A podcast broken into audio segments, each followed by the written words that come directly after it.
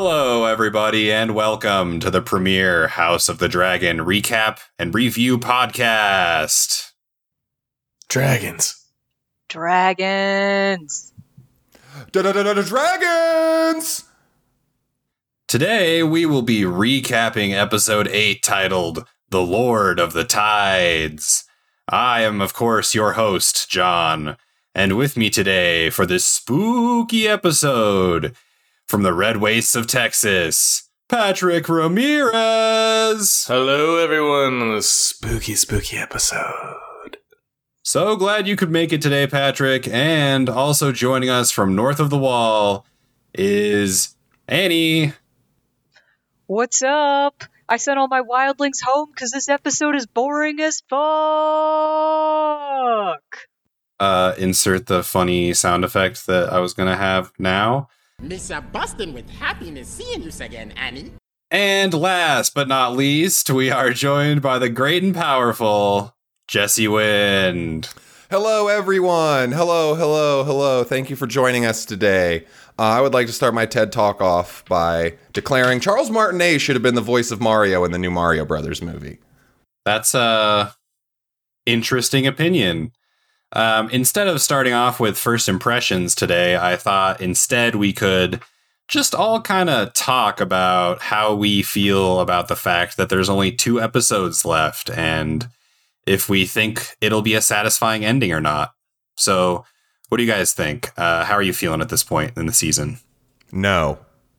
Really? I think they are gonna. I mean, they got to set up season two, but I think I'm thinking a good finale is in the works. What does that mean? You know how at the end of Lord of the Rings, where Return of the King, where it's jumping back and forth between the big epic battle scene and then Frodo and Sam just walking endlessly through the wastes of Mordor, and they're out of water and they're tired and they don't know how they're going to go on. That's how I feel about finishing a Game of Thrones. And I love this Lord of the Rings metaphor because it reminds me that I do have one show that I enjoy watching, which is Rings of Power. And unfortunately, this show I think just suffers in comparison. I am so excited that the Mount Doom of the season finale is ahead of me, and I'm just going to throw my entire self into it. Um, awesome. I I don't know. I could see it going either way, honestly. I feel like we have had eight episodes of setup. Like, I feel like I'm just being edged, basically, where it's just like, it just keeps building and building and building. And it seems like only two episodes of watching the actual pressure release is kind of, I don't know. I don't know if that feels like the appropriate ratio to me, um, if that makes sense. Edge. It does. Edge, it, edge, it does edge. feel like there's going to be a huge battle in the last episode, and then it's not going to be resolved. Like they're saving. I don't know. I don't know how they can do the whole giant battle in one episode. I admire the optimism that there will be any kind of pressure release and the pot's not just going to keep boiling right up until right before the opening, the closing credits, sorry, of episode 10. Uh, yeah, that would piss me off. Honestly, I don't think that that's what's going to happen. But yeah, if that is, if like Viserys dies and there's still no like, just monumental conflict that just immediately boils over and just blows up in everybody's faces. If that doesn't happen, I'm going to be real upset. Did you say if Viserys dies? Or when he dies. My apologies. Um, did you say when Viserys dies? Yeah. Guys, Viserys is not looking good in this episode. um, yeah, he looked like the goddamn crypt keeper, honestly. Yeah. Worse. Um, all right. Well, I guess only time will tell. Um, we're drawing the season to a close, so all of this is going to end one way or the other. Um, let's get into the episode. So, uh, Patrick, what would you like to talk about first? Well, John, I'd like to start at the very top of this episode. I think there's a shitload of stuff going on in this episode. Uh, not a lot of action wise, but a lot of more setup in in preparation for the other Dance of the Dragons, apparently. But um, the opening with Vaemond Um, and and the exposition from the Maester about the sea snake being injured. Also, you know, it seems like that could have been something cool they could have shown. You know, they just explain it off camera that he's got injured and was thrown overboard and he's got a mortal wound and somehow got rescued from the ocean and now he has a real bad fever and he's just chilling, you know, on death's door. But uh Vaemond swooping in to come, you know, take something that isn't his. And uh Yeah. that's what I kind of wanted to open with. Let's talk about the entire struggle for uh, succession in regards to the Driftwood throne and Driftmark and all that. Vaemond, Rhaenys, and just everything that that entails. So uh, it starts off with that scene in uh, the at the high seat of House Velaryon with uh, Rhaenys re- re- uh, interacting with Vaemond. And of course, uh, Baela is there. We love to see her. Um, she's grown up a little bit. I think they said that all of the kids are between 17 and 21 now. Yeah, it was a six year time skip. Yeah, just to kind of keep keep track of how old everybody is, I guess. Um, if nobody has anything else to say about that scene, we can basically move on to Dragonstone then. I mean, were you going to ask us any questions or give us any opportunity to say anything about the scene, or are we just moving Oh. on? I thought you would just say it. My bad. no, you literally haven't stopped talking. No, he paused for like five seconds. It got like awkward, and then he tried to move on. I thought you had more notes you were gonna like read through or something, John. Uh, well, I will pause for longer now if anyone has anything to add about the scene in Driftmark. Yeah, like where the fuck does Vaemond get off with this shit? Like it is a settled succession and it has been made very clear that Corlys really doesn't want him in charge. Um, I'm also kind of with Patrick on this. I feel like we've spent a lot of time with Corlys in this season, and for him to just be dying off screen, to not even like get to see him on the deathbed or whatever it is, that feels really cheap. I mean, come on, HBO. You just gotta like mist him a little bit so he looks like he's sweating. This ain't dragon CGI money here. Let us say goodbye to Corlys. That yeah, that, that makes me think that he's not dead. John, don't say anything. I know you've read the books. I'm getting farther in the book, but I haven't got to this part, and I know they're combining multiple years in this episode. But uh, yeah, it does seem a little bit cheap that they they did this with like the crab feeder. It's like you tease this, and they're not even teasing Corlys. Like we spent a lot of time with Corlys, and then to not show his death, which is kind of an important life milestone for a character. You could, you could argue like- it's the final milestone. it's one of the last milestones in life, I'd say. Uh, Yeah. And to just kind of like rob us of that is kind of like, well, what are you showing instead? Like, I don't know if it, it doesn't seem to hit more than when it's off camera. I don't know. This seems a little bit weird to me. Weird editing or scene or writing choice, I guess. I, I like his death where they're like, there was a great battle, and then he got his throat slit, and then he got kicked overboard, He did so well in the battle. and then we pulled him out, and he wasn't dead. what? He also led his men into an ambush, also. Yeah. So that's not a very good way to go out. Zero, zero out of 10 stars for that. Corlys kind of forgot about the pirates and the Stepstones, I guess. Somebody probably just told him that there was a chance for him to get the crown if he went into this little cave, and he went yippee and clicked his heels and ran in. I there's a magic potion in there that will make people stop accusing your grandkids of being bastards. And if you find it, you're in you're home It's like, free. well, we gotta check it out. it is like an interesting conversation not so much about the succession but seeing like the two viewpoints that are being presented we have Corlys and kind of Rhaenys. We're not entirely sure where she stands on it, but she is giving, you know, Corlys's line here that it's about legacy and it's about names and propriety. And on the other hand, we have Vaemond, who nobody likes, who is making an argument that it's about bloodlines and it's about like preserving their the actual substance of their family and their culture. I don't know, it's always really interesting for me seeing the Velaryons and the Targaryens interact because they are the two like great foreign clans who have come to power in Westeros, but they're not from Westeros. So is it more important to keep the propriety of the name intact and climb the power structure in Westeros? Or is it more important to keep the bloodline and by extension Valyrian culture intact? And unfortunately, I mean, like, I think that could be a really interesting argument, but unfortunately, it's Vaemond making it. So it comes off as kind of flat. Yeah, I weirdly agree with him, but his brother didn't. His brother pretty specifically came out against it and was like, you know what people remember? Names. Just has the opposite argument as his brother, yeah, Yeah. and not very. Yeah, he didn't. He didn't. He didn't do a lot with it. But I do feel Besides for just them. being whiny. he It fought his it way kind up of for remi- nothing.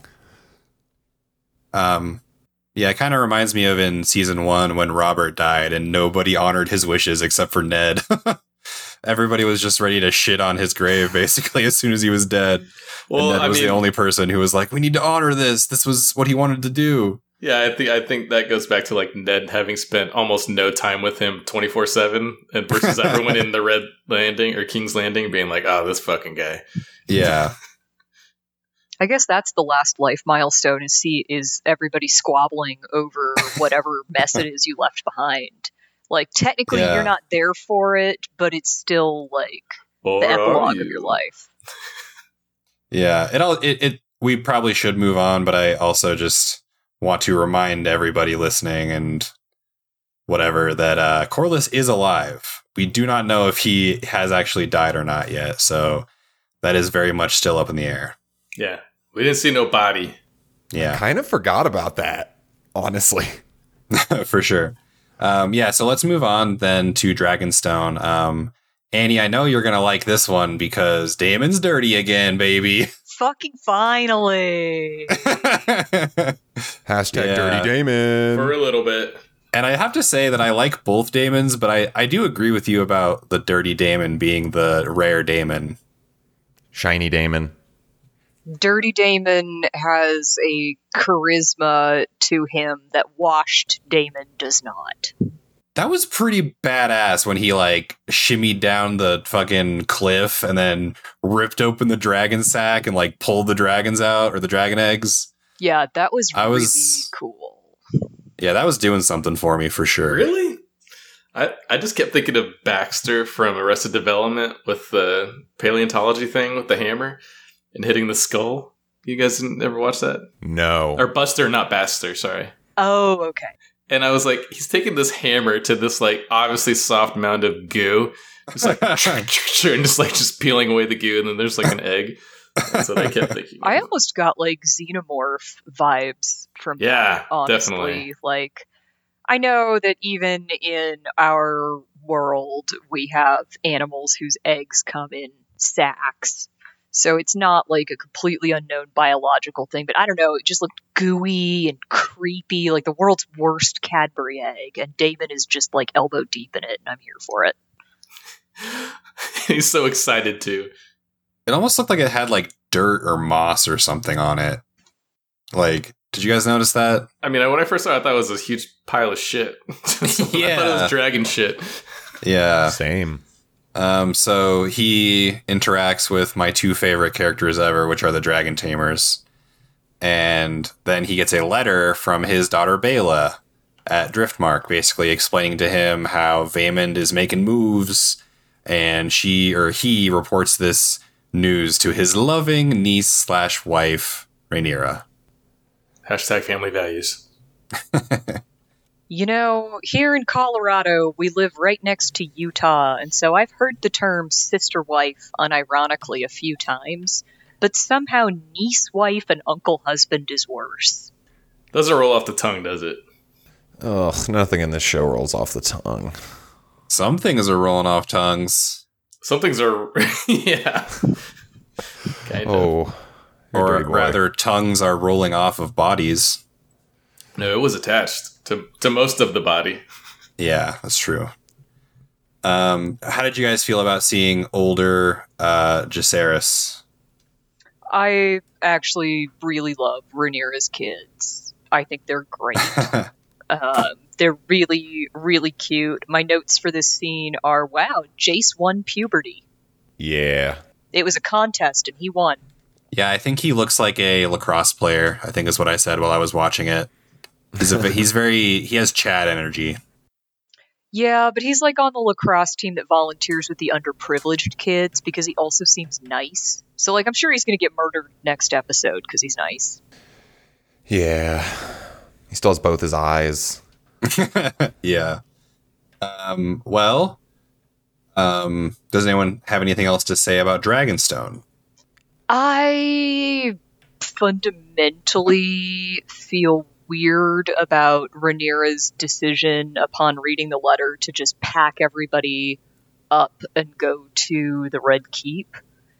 It's it seems like really unnecessarily putting a lot of her family members in danger. Like I can see her going, I can see her and Daemon going. Bringing the kids seems rash. So Yeah. It would make more sense if they were riding dragons. Like if they showed up with five dragons and were just like, "What's up?" That would be like a show of force, but I don't think that Jacaerys and Lucerys are riding dragons at this point. So, yeah, it does seem a little bit uh, unnecessary. My one note for this scene uh, the sails on that boat look not good. The show, not getting sails right. I wonder if that's a really hard thing to CG. Honestly, it has to be. I don't know. The dragons look so good. How are they fucking the sails up? they're making them too complicated. Sales in real life kind of look badly rendered, and they're trying to be way too realistic with what is inherently just a geometric shape. So Rhaenyra and Daemon finally make it across the bay or whatever to King's Landing, and it is quite different from the King's Landing that we're used to. Um, there's all this religious iconography everywhere. It seems much more sparsely populated. Like there's not as many people walking around. Um, and there have been some murmurings that the king isn't ruling, but the queen. So let's talk about King's Landing. You guys can talk about whatever you want, whether it be, you know, Rhaenyra and Daemon meeting with Viserys or, you know, seeing him for the first time, or if you want to talk about uh, Rhaenyra's kids and how they've kind of go into the yard and, you know, see a- uh, Aemond and Criston and all that. So, um, Jesse, what would you like to focus on as far as King's Landing? Uh, got a question, and then I have a statement. Is that symbol that we see in that scene Alicent's house crest or something? No. No, Uh, that's the symbol of the seven. Explain what that is, Patrick. It's the religion of Westeros, basically. So she's she's replaced all the Targaryen symbols in apparently in the castle with that of the symbol of the seven, which is the you know the mother of the crone, the stranger or whatever. You know all the, the seven faces of the god. Of course, of course. And course. uh, yeah, so she appears to have like just discarded Targaryen shit and thrown up her her newfound religious faith. Apparently, Okay, I got 85% of that scene's intent, but I'm glad you filled that part in. yeah, no worries, man. And then um uh the king. Ew. Not looking good, guys. Oh. God. like if Deadpool got old. Oh, Oh, that scene when he takes off the mask, like, and you can just see into his like head hole. I was like, oh god, like whatever combination of effects they used was really good. First of all, but it was good in a way that grossed me out. You know? I don't understand how anyone at that table was supposed to finish dinner after seeing that. I Yeah. ate before the episode, and I still felt him. um, His Lego Yeah. set looks amazing, though. Lil, little Dusty. He hasn't hasn't been to it in a little bit. Looks like. the dust was really weirdly effective for me. Also, the smoke. Did you see like the smoke coming off of it, or like Yeah, they had incense burners everywhere. It just reminded me of like when the Pope goes, you know, and they have like the smoke coming out of the building for the new ki- new ki- new Pope. I'm like, oh, foreshadowing. I think it's because he's so stinky. Oh, And just- okay. they put it on the one thing he doesn't go around. No, it was There like was one next everywhere. to- there was yeah. There's Oh, uh, one next, to his him bed. in the bed. Oh, Yeah. didn't see it. Yeah, he's pretty much just held together by rot at this point, and at any moment he's going to deliquesce, and I bet the smell in there was horrific. Yeah. I was like, for how sick he is, I don't think he should have an incense that close to his bed. Nonetheless, in the room, but that was my genuine thought is like, that dude can barely breathe. I don't like my roommate's incense. Like, come on. What- Wasn't it so heartbreaking like how happy he was when he met his new grandkids and like when he foolishly believed that his family was getting along at supper and stuff? I The supper moment got me. So yeah, yeah, that was that was an incredibly effective guilt trip because it was sincere. All he's ever really wanted is to make people happy with the minimum amount of effort possible. And being there at the end of your life with a hole in your head, having to wear a mask in public when you can leave your bed, which is almost never, and realizing that not only did you have to give up everything that you ever personally wanted to be king, but even the people around you aren't happy. It's sad. Yeah. Yeah. But yeah, like when he lights up when he sees like the newest grandbabies, like, oh, that hurt my heart. And when he says, "Oh, Viserys, that's a name fit for a king," I was like, "Oh, this is like just the most human and just vulnerable moment where it's like, you know, later he talks about how he wants his family to see him as a as a as a man, as a person, and that's like the most just human thing when you know, when your daughter names her son after you and just that feeling of like there's a new me to like live on in the next generation. It's just so cute and wholesome. I did not expect this episode of Game of Thrones to be wholesome, I guess. Yeah. I thought it, It- was very emotional. Sorry, Jesse, go ahead. No, you're good. I was honestly just going to agree, man. Uh, keep going. Yeah, this is like a very emotional episode. I thought this one was. Yeah. Warmed my heart in a weird way. And then um do you guys want to talk about the scene where he hobbles up on the throne?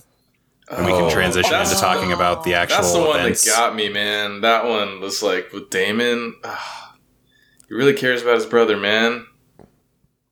I was just gonna say, like, when he shows up in the throne room, bent over, barely able to move under his own power, with that mask on and the crown and his cape, like, that was like something out of Shakespeare. Holy shit, that was incredible. That was an incredible scene. It's probably one of the best scenes from a dialogue standpoint, a cinematography standpoint, just the like a pure art standpoint that I've seen in a Game of Thrones. It was like a Renaissance painting about something sad. that whole moment was impactful and his hobbling through the gate to the chair was uh John and I use this term a lot, probably more off mic than on mic, but that is capital A acting. That wow. I honestly thought that that actor capital A acted his dick off this entire episode. Being that shambling bag of bones, like I felt horrible. I felt miserable watching him. It it it his breathing, oh my, his strained breathing, that had to hurt to do just as acting. Oh no, I was just gonna say like Paddy Considine and Matt Damon or Matt. What Smith. the fuck? just nail it, man. Says Matt Damon so many times. That's why Matt Damon is perfect because it refers to both the person and the actor or the character. Um, I was just gonna say though that Paddy Considine apparently is just like the funniest, most fun person to work with. Like the director of this episode was talking about it, and she was basically saying that he was just like so funny and like in between scenes he would like go from being this like guy who's dying and like miserable to the just like the happiest, jolliest, friendliest grandpa you ever did have. And yeah, he sounds great. I want to meet him someday or something, maybe. yeah, I watched a lot of interviews of him. It seems really funny. Yeah. He has a band also. Yeah, several got a bands apparently. Band? Hot damn. And and like they tour sometimes apparently. So Wait, uh, just to make sure I'm following, who has a band?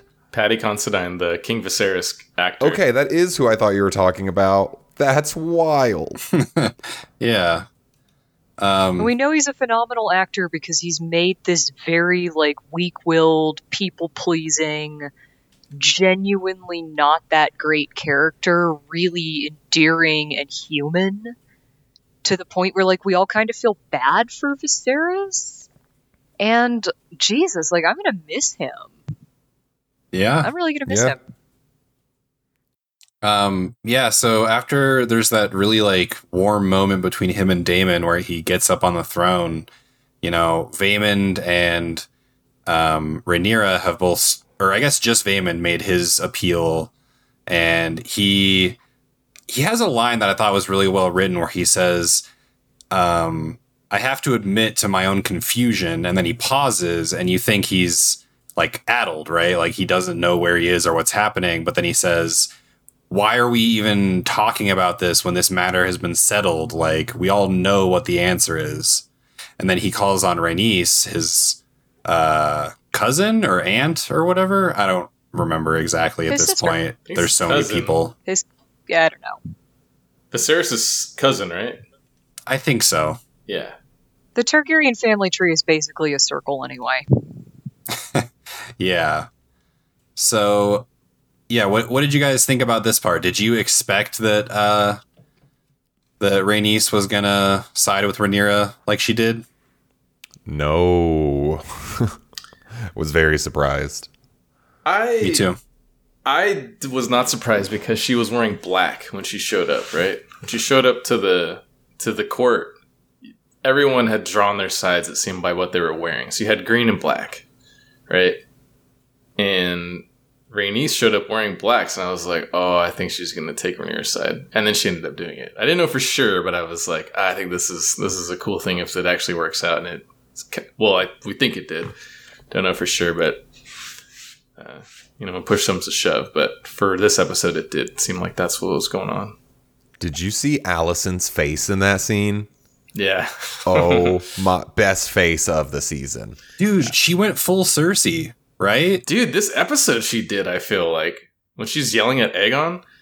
Yeah. Yeah. Uh, Alicent took a page out of Cersei's book, apparently. I, I I don't know. Aegon deserved it this episode. I honestly wish she would have kicked him in the balls. Like real hard. Maybe hard enough to kill him. That would have made this episode really special to me. I, I want to talk about Alicent and Aegon, but let's uh, wrap up our little encounter in the throne room first, if you guys don't mind. there is something Um, big that happens. John, don't make Yeah. me chop your head off. the, just the top of your head. Yeah. I I was almost I was surprised at how far Vaemond was willing to go with this. I mean, he was at Driftmark in that room six years slash last week ago when Viserys made it abundantly clear that anybody who aired that accusation was going to meet a messy and untimely end. And yet here he is, like in the throne room in front of the Seven Kingdoms, and I mean, like it's not just Rhaenyra and Daemon all on their own. They have other allies among the houses, and it's not just Driftmark either. And it's just like, dude, why are you here? What are why are you doing this? Are you trying to commit like suicide by king here? What did you think was going to happen to you? He thought that Viserys was too weak and that Otto and Alicent had his back and they were going to save him, I think. But he didn't account for Daemon, who Yeah. will just cut a motherfucker's head in half. Wild card. That was- Didn't count for Daemon. Oh man, Daemon here to cause problems. Targaryen up to his old tricks. Daemon the Joker Targaryen. and you see him like egg Monty, like, say it. You know, like Oh. speak it, like say it. What is your accusation? And he's like, bastards. I love that whole part where Daemon just goes, say it, And then Vaemond seems like he gets like relaxed for a second. He just goes, "Her children are bastards," and he just like yells. Oh man, that was Oh. a great little exchange. Daemon's calculated, dog. Like all all of his actions are so purposeful. And I can't draw the line between when he's actually trying to like enjoy living his life or what is him in deep undercover trying to still reach the goals he set forth in like episode 1 practically. But yeah, help help your show up six years later after you started a bunch of shit because you know your brother's a pushover and he's still gonna have your back because he's always been a pushover and just wants you to be a like a nice brother to him help him up when he needs help put the crown on his head don't bow because that would show weakness but oh egg the other guy on yeah, he probably won't care. He already said he was going to take his tongue. Like he did the math just perfectly to be like, I could definitely walk out of here. You see the king get up. He's like, oh, "I'll have your tongue for that one." Yeah, like- buddy. Like you're gonna cut anyone's tongue out, buddy. Yeah. I thought before he, when he drew the knife, before he said cut out the tongue, I thought he was gonna hobble over there and fucking like have Hold the him guards still. hold him. Yes. Hold him still now. That actually would have been great. It would have been a parallel to the scene with the deer. Oh, oh yeah. yeah, Oh, would have. yeah. Like Daemon could have held him still, and Viserys could have very slowly Oh. and badly stabbed him over and over again. Oh, Yeah. if Daemon held him, I was just thinking of the guards holding him. If Daemon holds him, it makes it so much better. Oh yeah. I'm clipping this out and sending this to Game of Thrones, Mr. Game of Thrones. Mr. Thrones. I do want to like just add one thing to this throne room scene. So we see Alicent in full fucking Cersei mode. We see Otto fucking Hightower sitting on that chair like it belongs to his Subaru driving ass. You know who we don't see? Larys. Larys isn't. course. Larys Strong is not in this episode whatsoever. And that is really interesting to me. It's kind of scary. shit. Yeah, we don't know what he's up to. agreed, agreed, Yeah. agreed. All right. Um, I think you guys in- expressed enthusiasm about the scene between Aegon and Alicent. Uh, guys, Aegon's a raper now, apparently, and so I just want to say I feel vindicated because I always hated this motherfucker. You win. Uh, he's not redeemable. And I wish that his mom kicked him in the balls hard enough that he died. I'm pretty sure that she poisoned that servant girl, right? Like, do we think that she just straight up poisoned that servant girl? I think that was. I think that was morning or what's it called? Moon tea. Yeah. But then why was too. she missing later in the episode? Was she, gave her having an gold. immediate There was- abortion? No, there was gold in the tea, right? Wasn't there like a lump of gold with the tea that she gave her? Oh, I thought she gave her a sack of gold and Or a what of we gold, thought yeah. was abortion tea, which were pretty. I'm think is probably poison.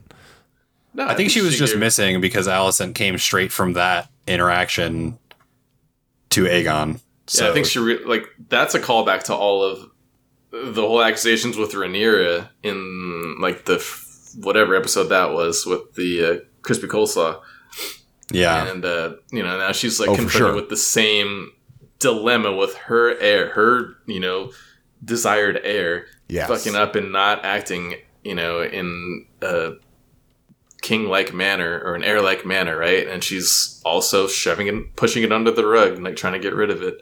right? So- and it highlights exactly what Rhaenyra was saying, which is Yeah. The if I was a rift, man, yeah. wouldn't even be a problem. Yeah. Yeah, I also liked this scene because it showed that there was a level of hypocrisy in Alicent's. Oh, I'm so godly now, and I worship the seven very dutifully, and all that. It's like very clear that that's just a put on because, I mean, she's essentially threatening this person, right? Like that doesn't seem very. Like, what did she tell her? Like, don't when women speak like that, or people that girls that speak like that. What did she say? If she Oh, like, they they might think that you're enticing him, or that you're trying to besmirch his name, or yeah. she said she was alone with him, and blah blah blah. Yeah, that's why I figured that she just straight up poisoned her because she can't risk Dyana talking to anybody else, and she's already talked to a couple of people. Yeah. Unfortunately, I don't know if we'll ever know the answer to that because I don't see them bringing Dyana back if she is alive. I choose to believe she was poisoned. But I also Yeah. really hate Alicent, so I wouldn't put it past her, but I just don't see the evidence for it in the text, I guess. But it doesn't really matter, I guess, all that much. But it's interesting to think about for sure. It it would kind of matter if she poisoned poisoned that girl. Our special guest Batman has arrived. I'm Batman. Uh, do you guys want to talk about the scene in the yard with Jacaerys and Lucerys as they're watching uh, Aemond, who is essentially Daemon 2.0, yeah, the worst version of Daemon. Oh man. and he's he's taking on Crispy Coleslaw? yeah. I was happy that this was all of Incel Slaw that we had to see this episode. Also, what happened to aging him? Did they just not age Crispy Coleslaw ever? Apparently. There's just a few not. people in this show that don't age. The head of the, Yeah. the guard, Crispy He's, Coleslaw. the, he's a control group for how to how to measure everyone else's aging by keeping him the same age. Episode 10, we find out he's a vampire. He's Melis- he's Melisandre. Twist. Oh God! So, did you guys hear when Alicent said, "Oh, thank you, Sir Arryk," and he goes, "Oh, actually, I'm Eric." Eric. Yeah. Yes. That was like, great. Yeah. Yeah, that that means I guess nothing to people who didn't read Fire and Blood, but there's a set of twins that are members of the King's Guard, and they look exactly the same, and their names are Arryk and Eric. Man, they really let us down in this scene. There's a half a dozen ways that they could have made that fun. That should have happened, and at the very end, his twin should have just walked by in the foreground or something. I don't know. Yeah, it, it's a joke in the book where they talk about how like nobody can ever tell them apart. They're constantly calling them the wrong names and stuff. So such a missed opportunity. I mean, we have no dragon CGI in this episode. We could have had twins. Yeah. Honestly, that I would have loved that to be a running joke the whole time. this has, this show has almost no comedy whatsoever. Yeah, And then they can kill one of the twins at the end, and they'll be like, "Oh, well, we're never going to get it confused again." Oh. I was going to say, like, I don't think that there's anything that's too interesting going on in the yard scene. I mean, it does kind of start setting Aemond up for being Daemon 2.0. Um, it's interesting, right? All the second sons cause problems. Daemon Mhm. caused problems. Vaemond caused problems. Aemond is causing problems. So far, the only like younger brother who hasn't caused problems yet is Luke. yeah, he seems like kind of a good boy. Which means he's gonna die. Yo. Oh, yeah, for sure. Absolutely gonna die. I think it'll be Jace first, but they're definitely both gonna die. Totally. Um, well, if I think we have a little less than half of the episode left, so if you guys don't mind, I would like to take a quick break.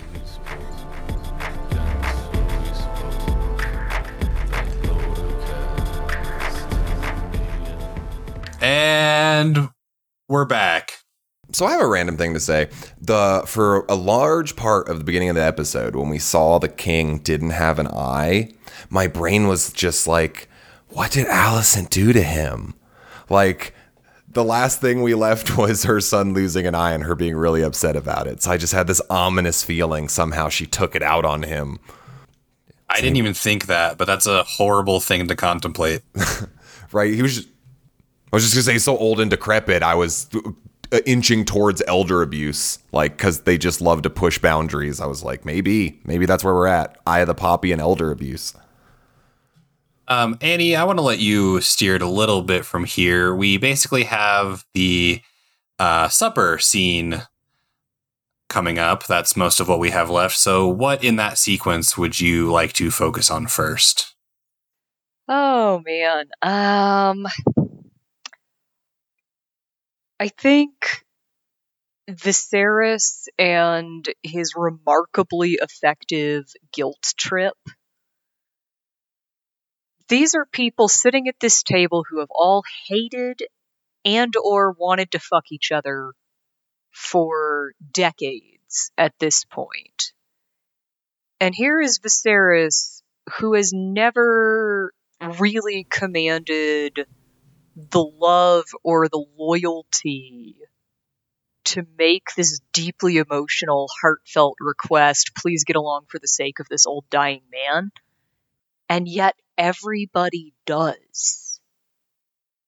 Like, we don't even see minor rebellion, like, after he makes his speech and Alicent does her prayer, we get a quick cut to Daemon's face, and Daemon is just audibly trying to hold in a laughter at the fake piety. But yeah. like everybody takes Viserys seriously. And I think that was the moment in the episode where I knew, yeah, he is definitely dying this episode because this doesn't make any sense.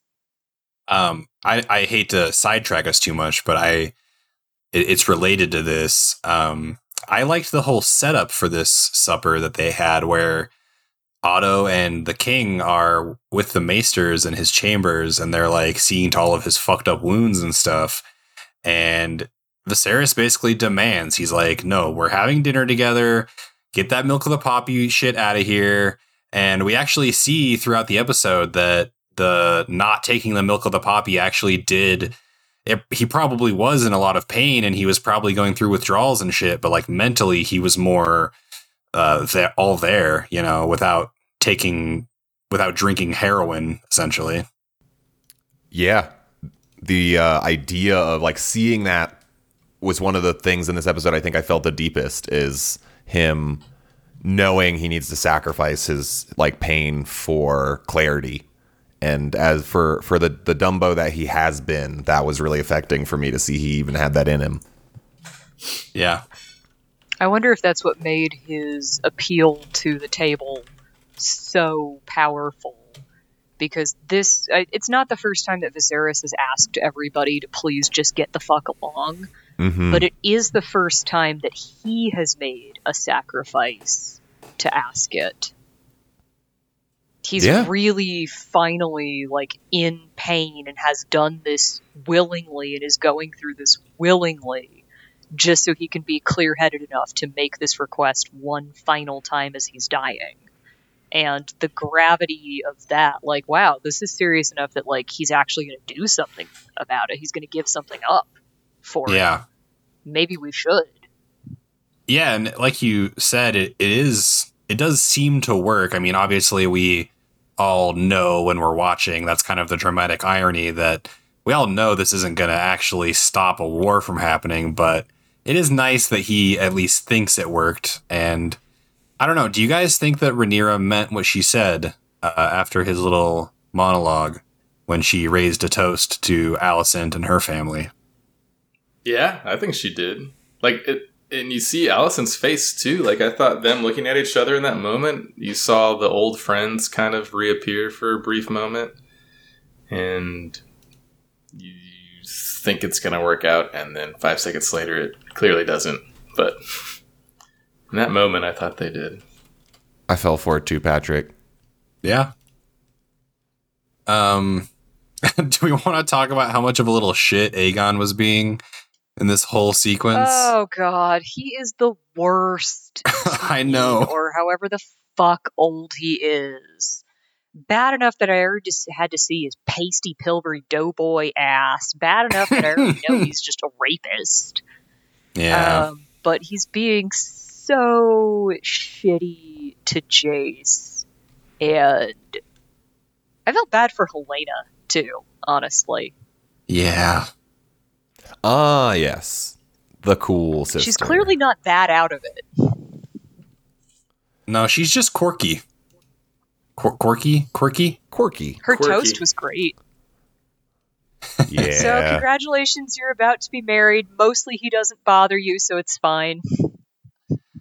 Yeah, the except when he's drunk part is like, yikes. oh yeah. that part no, made me no. feel really bad for Helaena because Aegon is drunk pretty much all the time. Yeah, and apparently they have kids too because she was talking What? about how they needed to be dressed. Yeah, it was Oh, like no. three kids or something. Mhm. Was it three? Right? Some amount. I don't know. Because that You guys was made what- my heart start beating faster. Because that's what um, Alicent, when she's talking like the to the handmaiden or whoever the helper person is uh, with the hat thing. She was trying to get the kids ready. You're supposed Yeah. to be with the kids, and then she brings in the person that was assaulted by Aegon, right? Yeah. Yeah. Nope. They they've definitely got some little baby inbred Targaryens. Helaena? Yeah. Yeah. The fuck? They made him marry his sister, as is Targaryen tradition. Ugh. I don't like this show, guys. Why are we watching this? Did you guys think it was kind of sweet that uh, Daemon and Rhaenyra's kids actually seemed kind of happy that they were getting married? It was really, really cute. Yeah. Like the bo- those boys and those girls are like, "Yay! I'm gonna get to spend the rest of my life with my best friend." It was Yeah. like team like secure attachment gang together forever. They're so adorable. I love them. Yeah. Yeah. They're they're trauma bonded. yeah. Yeah, that's that's cute. I usually like those two things I think about together. Yeah, it seems healthier than just straight up trauma bond. I mean, that's definitely part of it, but I get the sense that they have grown a lot as people. Do you think Rhaenys would have been happy if she knew that Baela had written to Papa Daemon? Probably not, but Baela did that because Baela is clever. Um, Jace has grown up into this lacrosse player who's also struggling really hard with his Valyrian Duolingo lessons and thinks about the comfort of others. Like he gets up to dance with Helaena, not just because he feels sorry for her, but because it's also a nice thing to do. Luke is a little sweetheart. Rhaena's really nice. Um, like they've grown into some really genuinely decent people, which is so weird given that mom and dad are uh, not decent people. Yeah. That was that their the dance was very cute. I, I really like that. That was really doing it for uh, Otto and Viserys too. They were watching that shit like, hell yeah, this is the stuff. Oh man. How weird how many cute things happened in this episode. I know. I was not expecting that. Oh, when they sat the pig down in front of One Eye or Mad Eye Moody, that was good. Yeah. Yeah. Let's talk about that next. That was Um, the uh, what's the pink pink dragon? That what they the call it? pink dread. the pink dread. Yeah, Yeah. dig at that. Dude, this whole time Amon is just like making the weirdest expressions at Daemon. Like he's just thinking like, oh, I both idolize you and want to murder you someday so bad. There are always two Sith, a master and an apprentice. yeah, exactly. Um, I legit thought Daemon was gonna like sock that kid in the face. I think it's a bigger dick move to just walk up and be like, nah, nah, not today. For sure. Also, that kid saw him chop a dude's head off. Yeah. I loved that moment, honestly. Aemond is just so determined to ruin this evening for everyone because he's a little dickhole. And all it takes is one look from Daemon, who wrote the entire trilogy about being a dickhole. One look from Daemon, and Amon shuts the fuck up. yeah. I mean, Daemon didn't want his stepsons getting the shit beat out of them, so he's like, no, no, no. We're not doing this.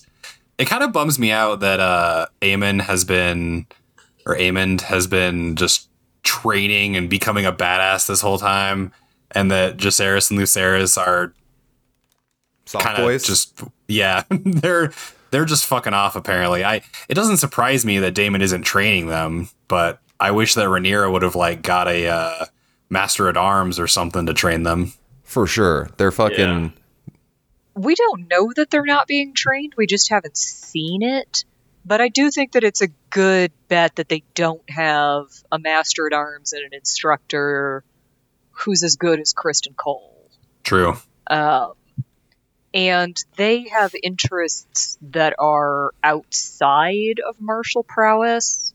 Whereas for Aemond, as a second son, this is what he has to do if he wants to make a name for himself. It is exactly the same path that Daemon had to go down. You know, because Mm. Daemon has a reputation as this great warrior and this amazing sword fighter and this incredible dragon rider. He had to excel that way, or he Mhm. wasn't going to have anything. And I think Yeah. England feels the same way. That's why probably he respects him. Sorry, John. When he looks at him, when he looks at Daemon, hmm or when Daemon looks at Eamon, yeah. when Daemon looks at Aemon. Oh yeah, Yeah, Daemon and Puts the Aemon. fire out. Can't wait for the sideshow to House of Dragons. Just It's- Daemon and Aemon. What is it called? An anagram?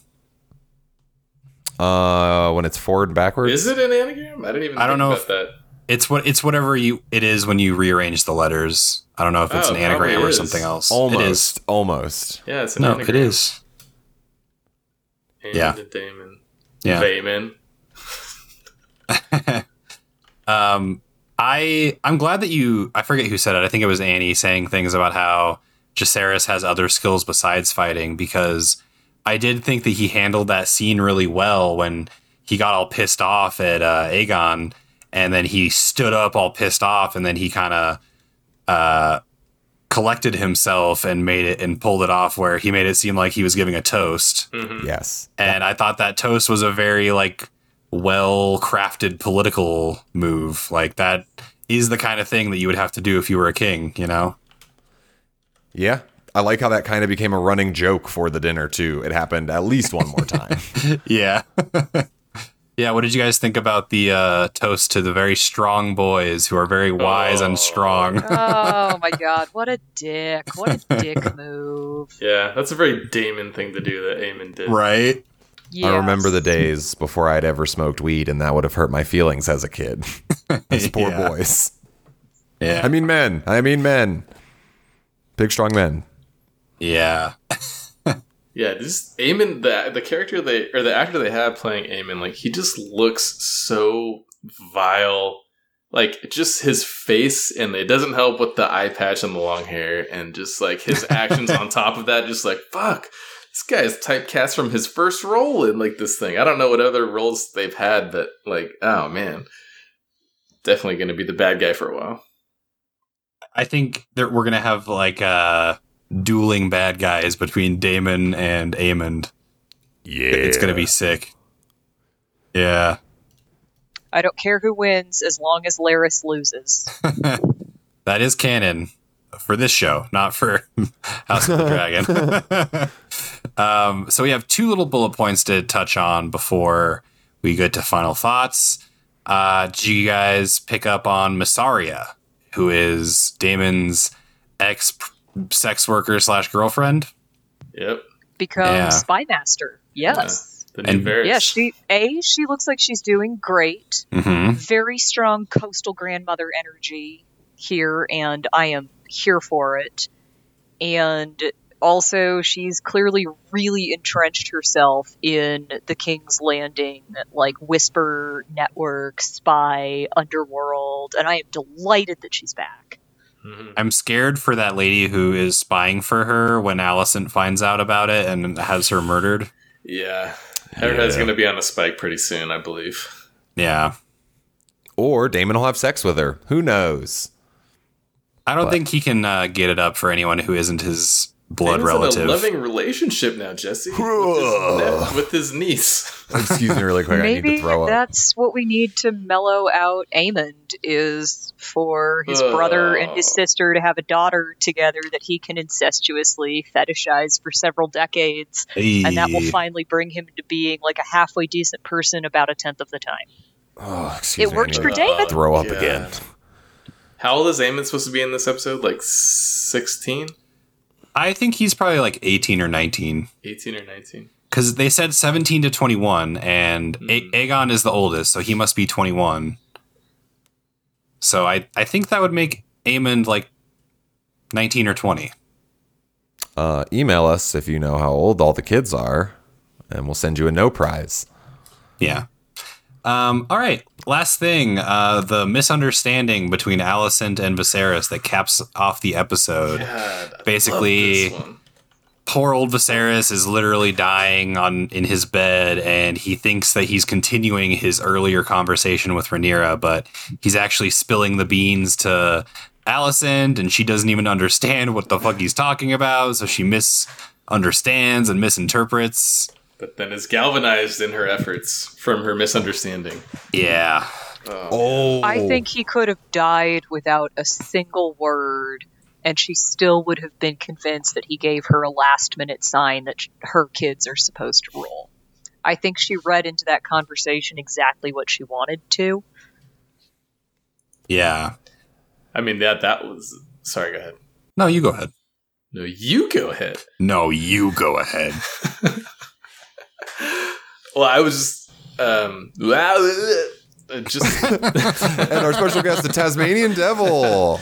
Leaving I'm all of this in. um in the, no, just none you, it's almost like none of the Dance of the Dragons was going to happen until uh, Viserys dying and mistakenly says this he doesn't even think he's making this he just thinks he's having a conversation but what Alicent reads into it and just because they fucking name their kids all the same goddamn names all the time just Dumb. really is, that has ruined everything is this one that's like a one minute two minute conversation at the end and it's just unbelievable and also i think it's cool the way that they did this you know Yeah, and I, I also liked the setup with the scenes between him and Rhaenyra. Like the part where she comes to him and she's like partially undressed and she's just like crying and disheveled and she's just like talking to him and she says like if if this is what you want then you need to defend me and my children like you need to step up and help us if this is what you want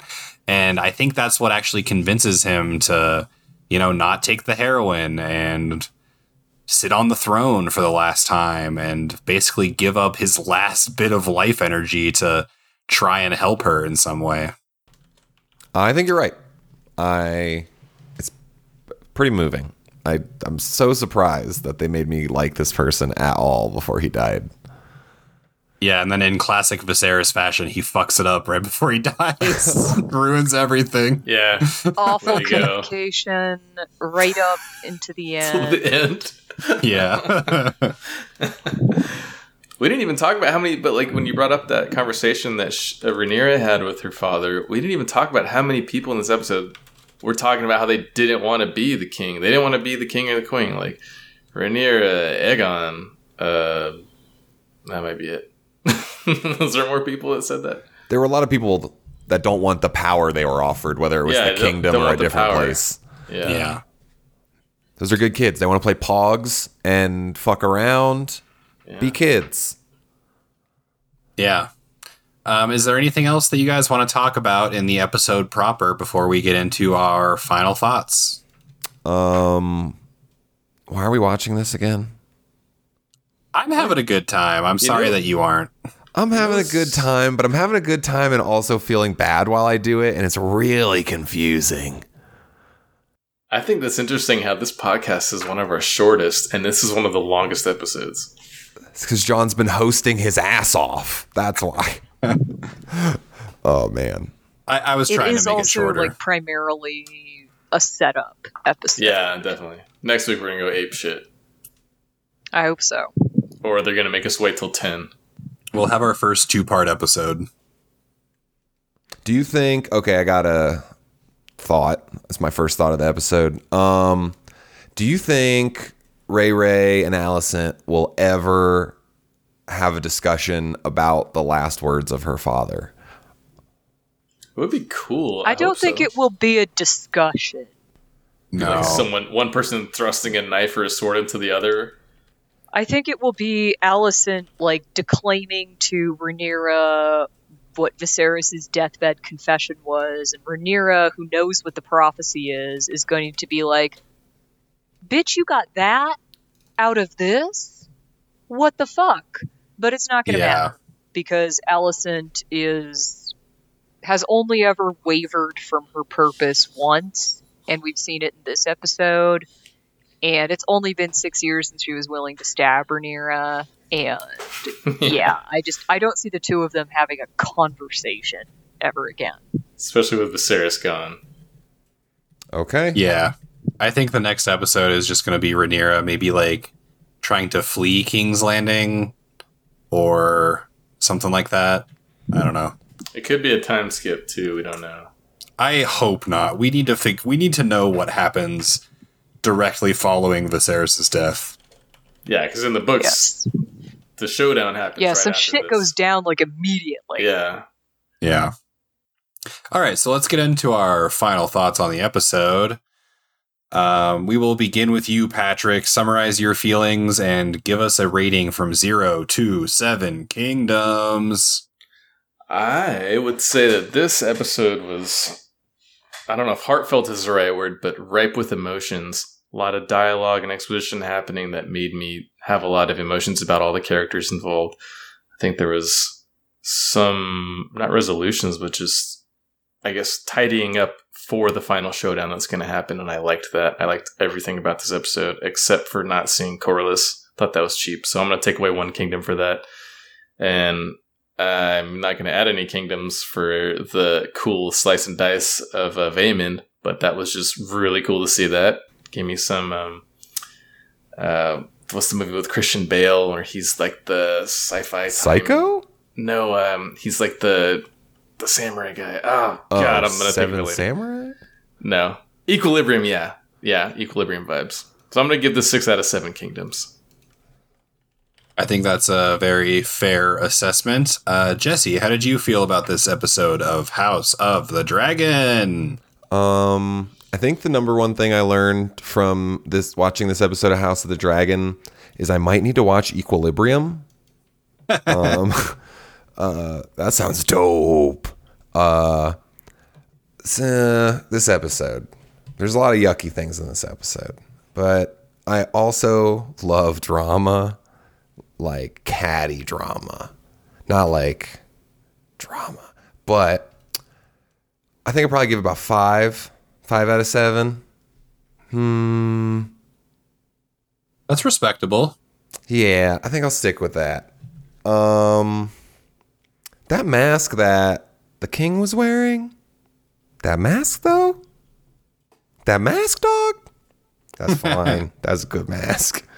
Uh, uh, Paddy Cons- Considine, Considine, Considine. Considine, Paddy Considine deserves more respect. Uh, that was phenomenal acting. Mm. Five and a half. At, I'm gonna give him another half point. He acted his dick off. An extra half of kingdom for the half of his face that he has left. Amen, brother. All right, um, Annie, what did you think about this episode? There were some aspects of it that I did really enjoy. Um, I love Rhaenys, and I felt that the Rhaenys that we've seen in previous episodes, like her actions in this episode, made sense to me. Her point of view made sense to me. It's always great to get to spend time with her. her that scene where she's standing in the crypt watching the Silent Sisters do their best to sew up Vaemond's body. She's just staring there at it, flint eyed. That was great. So I'm really happy we got to spend time with Rhaenys. Um, I'm glad we got to spend time with Rhaenyra's sons because I love them. They're such sweet boys. But I felt that a lot of the emotional weight that this show was trying to have seemed very forced to me. Some of the scenes between Viserys and Rhaenyra I really liked but particularly the supper scene. Like, I'm sorry, I'm not buying it. I really have to stretch to get to a point where everyone is happy and dancing and getting along for even as long as they did, and it felt cheap. And this really did feel like a potboiler episode where it's just simmer, simmer, simmer, simmer, simmer, but nothing's actually hit. Uh, It's more setup, and we did not need more setup in this show. Also, there were no dragons. So I'm going to give this four out of seven kingdoms. Paddy Considine's acting was amazing. There were some scenes in it I really liked. There were some characters that I'm glad we got to spend more time with.